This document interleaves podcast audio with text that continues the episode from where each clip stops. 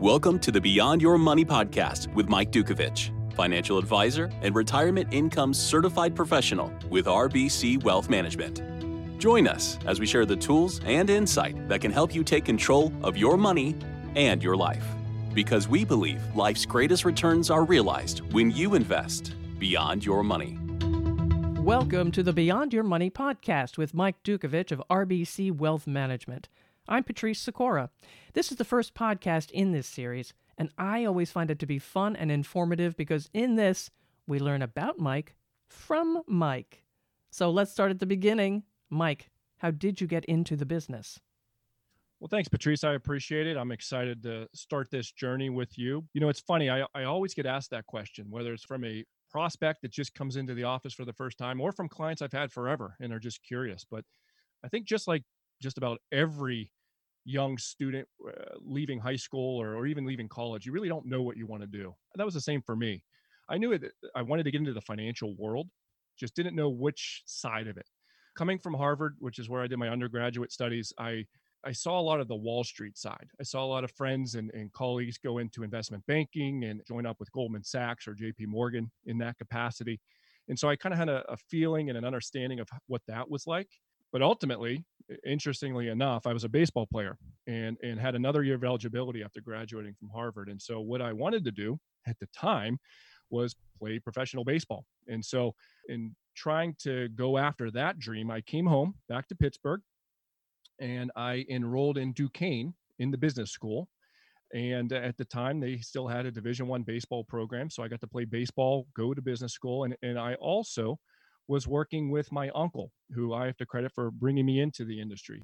He's been in the industry for 30 years, and so I was able to kind of work with him, work with his team, and I got to see the personal side of the financial industry. I got to see the the wealth management side, how he would be able to help individuals and help families and, and really make a difference in people's lives. Seeing that side of the financial industry, I, I knew that's where I wanted to be. Now, wait a minute, wait a minute. I, I want, wait a minute, though. Let's go back. Let's go back. Two D1 baseball teams? that's Two? right. Yep. One two, wasn't two enough D1, for you. That's right. At Harvard, I was a pitcher and a first baseman. I actually blew out my elbow Oh. uh, the summer after my freshman year and had to have Tommy John surgery. So I had to sit out my entire sophomore year at Harvard and uh, had that extra year of eligibility left after I graduated. At the time was was a left-handed pitcher and and probably had a, a couple of teams that somewhat interested and, and figured I'd give it one last shot. I, I played my fourth and final year of college ball with Duquesne and came and went. I, I got the most out of my arm that I could and realized professional baseball probably wasn't in the cards for me. So I better figure out how to make a career elsewhere. All right. And then you said that's where your uncle helped you out?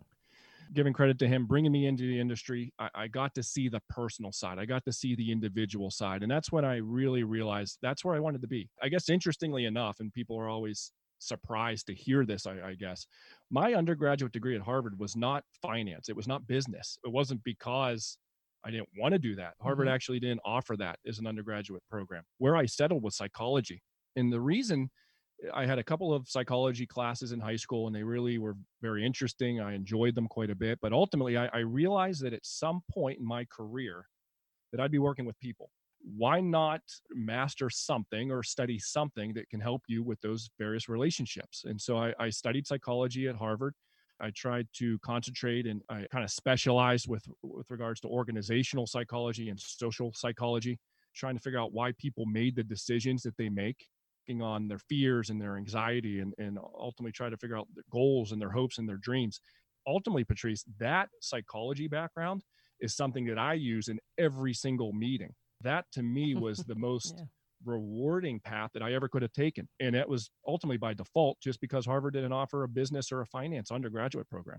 It makes absolute sense, though. Those are skills that you definitely need. Using those, who do you work with most? Who do you like to work with?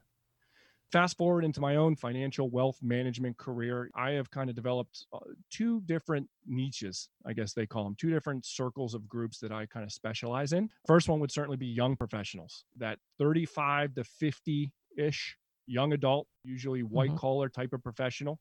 Young families are involved as well. And I, I really developed this niche because that's very similar to, you know, my wife and I, uh, our careers, our lifestyles. And so I ultimately am very intimately aware Mhm. of the problems, of the the goals, of the needs that these people have. Inherently, when I look at my practice, I have the vast majority of my clients fall into that category. The other category would be just retirees. At one point in my career and working with my uncle early on, I realized that there are obviously a lot of baby boomers. What I realized early on is that I needed to specialize in in that category. And so I got my RICP, my retirement income certified professional designation and, and that is where I really honed in my skills, basically specialized on the retirement income side of wealth management. Historically, most financial planners focus on the the accumulation side of the financial plan. Their goal is to take a client's money, invest it and accumulate and grow it. But in retirement it's completely different. At that point you're now in spend down phase, uh, the spend down part of your retirement. The strategies and the tools and the approach is completely different. What the RICP does, and, and the reason why I, I took it, is that it, it helps an advisor kind of specialize Mhm. in, in the retirement income strategies. And it helps an advisor mitigate the major risks that clients face in retirement that they might not face when they're growing their wealth. Okay. Who is your ideal client? my ideal client are, are, are the clients that really value the plan. I'm not necessarily interested in working with someone who knows everything about the financial world already and is just using me as a broker. I want someone who really understands that they can't do it alone.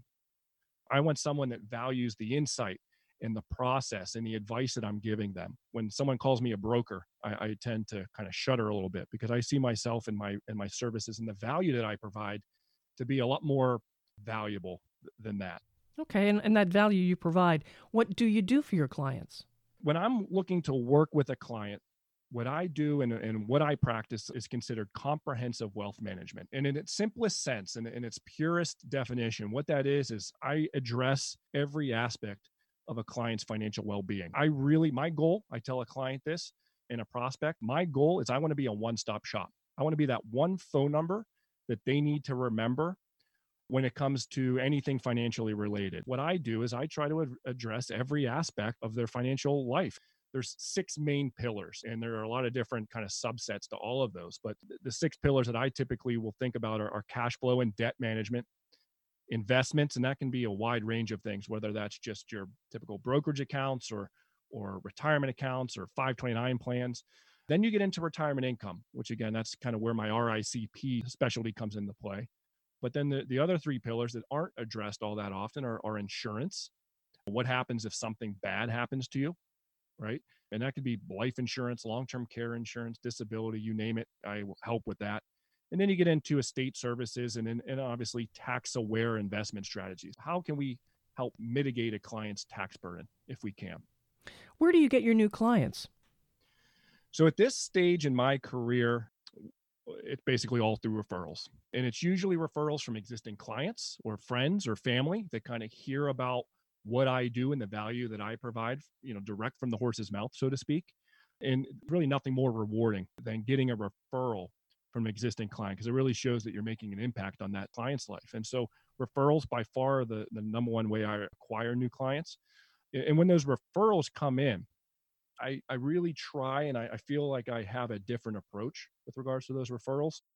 My goal when I meet someone for the first time is, is not necessarily to try and onboard that client right away. I, I don't really want to close the deal, so to speak. My goal is to let them know what I do, hopefully, show them a little bit of insight as to the value that I provide and how I'm helping my clients. And that's really it. My goal is to introduce myself and my practice and the value that I provide so that down the line, when a situation arises for that prospect and they need help, that I'm top of mind. I always tell a client or a Mhm. prospect, I don't want to work with you tomorrow. I just want to be top of mind because I know that at some point you're going to need help. I just want you to think of me first when that situation does come up. You mentioned onboarding. What kind of onboarding process do you have? Typical onboarding process is, is usually a, a multi-meeting or multi-conversation type of, of situation. The first one is like many advisors or many brokers it's an interview information gathering type of discussion. What i tell people is this is a two-way interview. Just like i'm trying to figure out everything i can possibly figure out about you and your goals and your concerns and time horizon and risk tolerance and all that good stuff and figure out what makes you tick, you're also interviewing me and obviously trying to figure out if, if we can work mm-hmm. together, and if it's going to work. And so it's definitely a two way interview. Once I have a really solid understanding of the situation and what you're trying to do, I usually have a pretty strong sense as far as whether or not I can help, whether or not I can provide some value. And in some cases, you can't. In some cases, you're doing a great job. You don't really even need me. And I'll, I'll tell a client that or a prospect that, that, hey, just stick to what you're doing and call me in a couple of years because right now you're, you're set. But in most cases, I have that conversation and I realize, okay, if I did this, this, and this, this client's going to be in a much better situation down the line and long term. And so I'll, I'll let that prospect know that. And then from there, that's when we start creating plans, executing the plans, and then ultimately kind of beginning that wealth management process where we rework the plan and just kind of continue in that ongoing circle of life, so to speak, with regards right. to the planning process. What kind of a style do you have? Do you have a style? Well, that's a great question. I guess if I had to say that I had a style, and again, this uh, I would credit my uncle for this as well, but it's a very educational type of approach. When I meet with a client and a prospect, my goal is to make sure that they are comfortable first and foremost, because let's be honest, we're dealing with some pretty complicated stuff. And if you're not in this world, if you're not living and breathing it every single day, like I am, then it can be pretty intimidating. It can be pretty confusing at times and even even scary. One of the things that I always try to do is I try to educate my clients. Sometimes I over educate them. But I, I feel that if, if a client truly understands not only what we're doing and what we're using, but why we're doing it and the process and the approach, and if, if I can educate and make a client feel comfortable, well that's just certainly that, that builds trust it builds better understanding and ultimately it, builds what is what is my goal it, it builds long-term relationships with that client right and, and and again my goal when i'm dealing with clients and prospects it, it's not to it's not to just cram something down their throats it's not to just force them into a particular product just because i know it makes sense my goal is to make sure they're comfortable with it in this day right now, things are, are strange. Uh, we're dealing with, with lockdowns, we're dealing with wearing masks and gloves and social distancing. Communication. Communication is critical to so many things. How do you communicate with your clients? How often do you do it? Are you doing it more now? I'm certainly busy now, as, as just about every financial advisor is. But but honestly, you know, my process and my communication commitment to my clients has not changed. And this is something that I address with that prospect in, in meeting number one. If we're going to work together, I want you to understand how this is going to look, how this is going to work. And I literally call it my communication commitment. What that means is basically it's pretty straightforward. I'm going to meet with you at least once a year face to face. And many times that's in the office across from the board table. Sometimes that's via WebEx if clients are out of state or even out of country. Bottom line is, I want to sit down and really have a full, focused meeting so that I can really understand what's going on on your side of the table. I used to call these meetings reviews. A lot of advisors still call them reviews. But several years ago, I was talking with a consultant and a coach, and they, they made a great point. And they said, Well, listen, when, when you have a review, that implies that you're looking backwards. And it certainly does. It implies that you're looking hmm. at what you did. True. And so I realized and I bought into that 100% immediately. I'm not interested. I can't change what happened in the past. We're going to look at it and kind of just assess it because it gives us a good starting point for future conversations. But when I'm having these annual meetings, I call them STIM, S T I M. And that stands for strategy and tactical implementation meetings. Kind of a fancy term. But ultimately, what that means is we're going to look to see what we did, but we're going to focus the energy and focus the core conversations on what we're doing and what we're trying to accomplish moving forward. Mm-hmm. And so I, I have that STIM meeting once a year, at least with a client. Sometimes it's more often if the client really wants it, but once a year is usually sufficient. But between that, calls, emails, I have weekly newsletters that I email out to a lot of people. These podcasts are now going to be a core part of my practice and how I communicate. I do a lot of WebEx and conference calls and seminars when it's appropriate. But I am constantly in front of my clients. And sometimes I feel like it might be a little bit too much. But my goal, for instance, with the newsletters and the email blast is, is not necessarily just to flood your inbox. And I hope that I'm not, right? But yes. my goal is that I am always in front of you for that chance or that opportunity when you have a question you know exactly where you need to go if you have a question that pops up and you know that well mike just sent his email out Well, you can very easily reply to that. So I constantly am getting replies to my email newsletters that have nothing to do with that email newsletter. It's just, hey, I saw this. I was thinking about this batter over here. Can you help me with that? Again, my communication commitment is that we're going to meet, we're going to chat many times throughout the year. I always tell a client if, if you call me or if you call the office and I'm in a meeting or on a conversation elsewhere and I can't get to you right then and there, leave a message and I will get back to you within 24 hours. That's my commitment. I think that's very important in today's day and age, especially with the world changing so quickly. If you have True. a question or a concern or a need, you got to be able to get in touch with your guy, Yeah. so to speak. And, and so that's my commitment to my clients. I will get back to you. You mentioned you have a goals based philosophy. Tell me a little bit more about that. My philosophy with planning is pretty basic. You want to get to a certain point. You want to retire, or you want to be able to pay for your child's college, or you want to buy a boat or, or do something with your money rather than just have a growth based model where you just give me your money. My philosophy is let's figure out what your goals are. Let's figure out what you want your money to do and when you want that to happen. What we'll do is we'll put your goals out on a piece of paper and we'll say, okay, well, you want college to happen at this point. You want retirement to happen somewhere around here. You'd love to buy that yacht somewhere around here, or that boat or, or RV.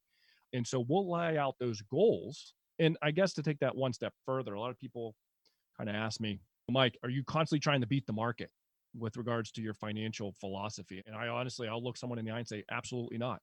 Very few people can constantly beat the market. My goal Mhm. When I'm dealing with the investment side of the planning or uh, of the of the management is to win more by losing less. If I can keep up with the market, I don't necessarily have to beat it. However, when the market's getting volatile and it's getting choppy and, and it's doing things that you don't like and it make you uncomfortable, well, if I can lose less during those periods of times, I have a, a shallower hole that I have to dig out of when the market rebounds. And I feel I can I I can win more by losing less long term. I do believe in modern portfolio theory and diversification, and that all works, but ultimately win more by losing less. All right, let's move away from work. I want to know about your personal life. When you are Okay. not working, what do you do for fun? Well, I have uh, a family, a growing family. We have, you know, three young children. My wife Chelsea and I. We have three young kids to keep us busy: Mackenzie, Olivia, and Bowden, all under the age of four. And so that uh, that takes up the crux of our time. But as far as hobbies, we, my wife and I, love to. Eh, we're foodies. We love to cook. We love to try out the local restaurants. Here in Pittsburgh, there's a booming restaurant scene that's really, you know, come to life over the last couple of years. Nice. We have a lot of friends who are restaurateurs and restaurant owners, and that's definitely one of our, our passions. Beyond that, we love to travel when we can and when we have babysitters. You know, we have a, a, a boat here in Pittsburgh that we cruise the, the rivers on, and we, we both like to golf, and I enjoy the outdoors quite a bit as well. We do have our hobbies Mhm. um, outside of work and family. do you have an idea of success? Can you tell me what success would be for you in just a phrase? you know, a lot of people have various definitions of success, and, and you can certainly put monetary targets, I guess, there. For most people, that's probably something, or, or achievements with careers. But for me, success, I kind of define it differently. I, I define success as just simply peace of mind.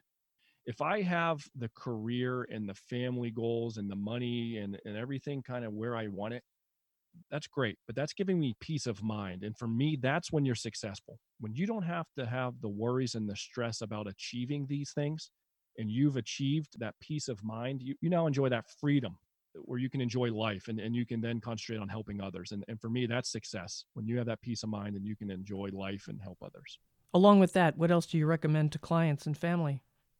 I get asked this quite a bit, whether it's at a party or, or a neighborhood function or something like that. What are what are your best tips? What are your best tricks or, or ideas? And you know, it's funny that you always ask that financial advisor, what's that best stock tip? And and I I, Yeah. I don't do that. Admittedly, I'm not a great stock picker. It takes a lot to do that. But for me, there are different things and there are different ideas and strategies and, and things that hopefully I can help with the first thing I usually tell a person that asks me, what do you recommend most is, is don't try to time the market. Don't try and trade. There's a difference between long-term investments and what I call the day trading, or, or I sometimes lovingly refer to it as casino money.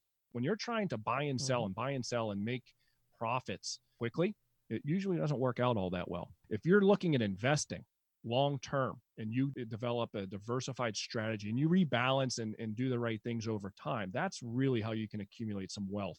I always try to enforce to my clients and my prospects and my friends and family don't try to time the market. Definitely one thing. I always try to tell people be prepared and be ready to adapt to changes in the market because that's really honestly, that's the one constant. That's the one thing that you can be sure of is that the market, it goes up and it goes down and it's never going to go in one direction forever. So if you're aware of that and you plan for that and you prepare for that, then that just makes the whole process and the whole ride a lot more enjoyable.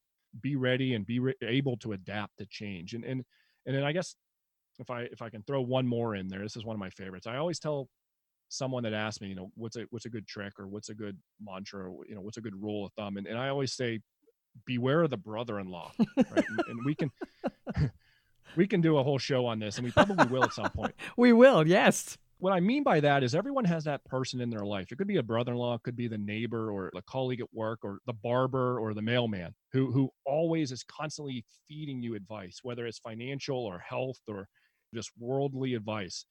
What I've learned in the years of being in the financial services industry is that brother-in-law is typically misleading you a little bit. They may not completely understand what they're doing or what they're buying or why they're buying it or investing in something. They certainly don't know your situation and haven't done the due diligence to figure out what your goals and needs and, and risk tolerances are. What I always try to tell people before you take the advice of a of an unlicensed kind of non-professional, be aware of that. You can be polite and listen and kind of nod your head, but I certainly wouldn't execute anything based off of the advice of the brother-in-law, so to speak. I love it. I love that. And we're definitely doing a show on that. You're absolutely right. now, we're wrapping this up. We're getting close to our, our time limit here. But why should people listen to your podcast? The reason why I'm doing this, Patrice, is I feel that at a certain point, you can't do this alone and that's that's why i love what i do is people realize at certain points in their career and it's not necessarily at the beginning or in the middle or at the at the peak of their career but at certain point you're going to realize you can't do this alone. You have your career you have your family you have your day job and your your hobbies. Your finances and your and your wealth program needs to be handled and managed by somebody else who can help you maintain a long-term investment approach it's important you know that you know the strengths and weaknesses that you have and that's again why you hire a professional that can help you address mm-hmm. some of those critical elements. You know one of the nice things one of the areas where i found that i provide and, and give clients a sense of comfort is that i work with dozens of individuals and families that have the same concerns and issues that you do in most cases. This is not something that i've never seen before right. right? This is something i see on a daily basis.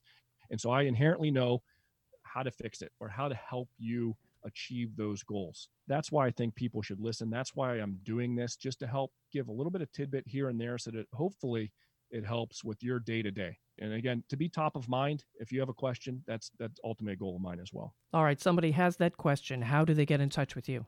Just like everyone else, I have a phone number, an email, and a website. The phone number, if you want to call directly, this is my direct office line. It's 724 933 4446. If I don't answer, one of my CAs, probably Sandy, who is my uh, client associate extraordinaire, she'll she'll probably help you get in touch with me, and I will get back to you. You can also email me at michael.dukovich at rbc.com, and Dukovich is D U K O V I C H. Or you can simply go to my website, which is michaeldukovich.com. A lot of good information there as well. And you got any ideas for uh, upcoming shows? What are we going to be talking about, along with the brother in law, that is? Of course, the brother-in-law is going to be a fun show, I'm sure. My goal is to hit on a, a, lot of different topics, a lot of broad ranges of topics. So we're going to certainly talk about my investment approach and my investment selection and process. It's all process driven, of course. Probably do a show on some of the biggest questions that I get asked: how advisors get paid, how do you how do you watch my account, that sort of thing. We'll do a show there. Volatility is certainly something that people are always concerned about. So we'll, we'll certainly talk about volatility at times and and down the line, I also want to bring in special guests. So we're going to address estate planning issues with various estate attorneys. We're going to talk to accountants here and there. We'll probably talk to some some other folks that can help kind of uh, again beyond your money. So whether it's travel agents or nutritionists or life coaches, we're going to try and add a little bit of extra flair to the to the program just to help not only with your financial world but your life in general. That's my goal is to really help beyond your money. Great insight mike. Great. Thank you so much. Mike dukovich of rbc wealth management. To subscribe to mike's beyond your money podcast tap the subscribe button right on this page and to share use the share button. I'm patrice sikora and let's talk again later. Thank you for listening to the Beyond Your Money podcast with financial advisor Mike Dukovich. Make sure you click the subscribe button now so you will be notified when new podcasts are released. If you want to know more about working with Mike, please call 724 933 4446 or visit michaeldukovich.com. It's your money, it's your life. Take control. The information covered and posted represents the views and opinions of the guest and does not necessarily represent the views or opinions of RBC Wealth Management. All opinions and estimates constitute the speaker's judgment as of the date of this recording and are subject to change without notice and are provided in good faith but without legal responsibility. The content has been made available for informational and educational purposes only. The content is not intended to be a substitute for professional investing advice. Always seek the advice of your financial advisor or other qualified financial services provider with any questions you may have regarding your investment planning. RBC Wealth Management does not provide tax or legal advice. All decisions regarding the tax or legal implications of your investment should be made in connection with your independent tax or legal advisor. Past performance is no guarantee of future results. It is not possible to invest directly in an index. Investment and insurance products offered through RBC Wealth Management are not insured by the FDIC or any other federal government agency, are not deposits or other obligations of or guaranteed by a bank or any bank affiliate, and are subject to investment risks, including the possible loss of the principal amount invested. RBC Wealth Management is a division of RBC Capital Markets LLC, member NYSE, FINRA, and SIPC. We generally monitor your advisory account for you as part of our advisory services in accordance with the terms of your advisory agreement with us. Our financial planning services are limited to preparation of a financial plan based on the information that you provide and do not include ongoing monitoring. We do not provide ongoing monitoring of your brokerage account investments for you.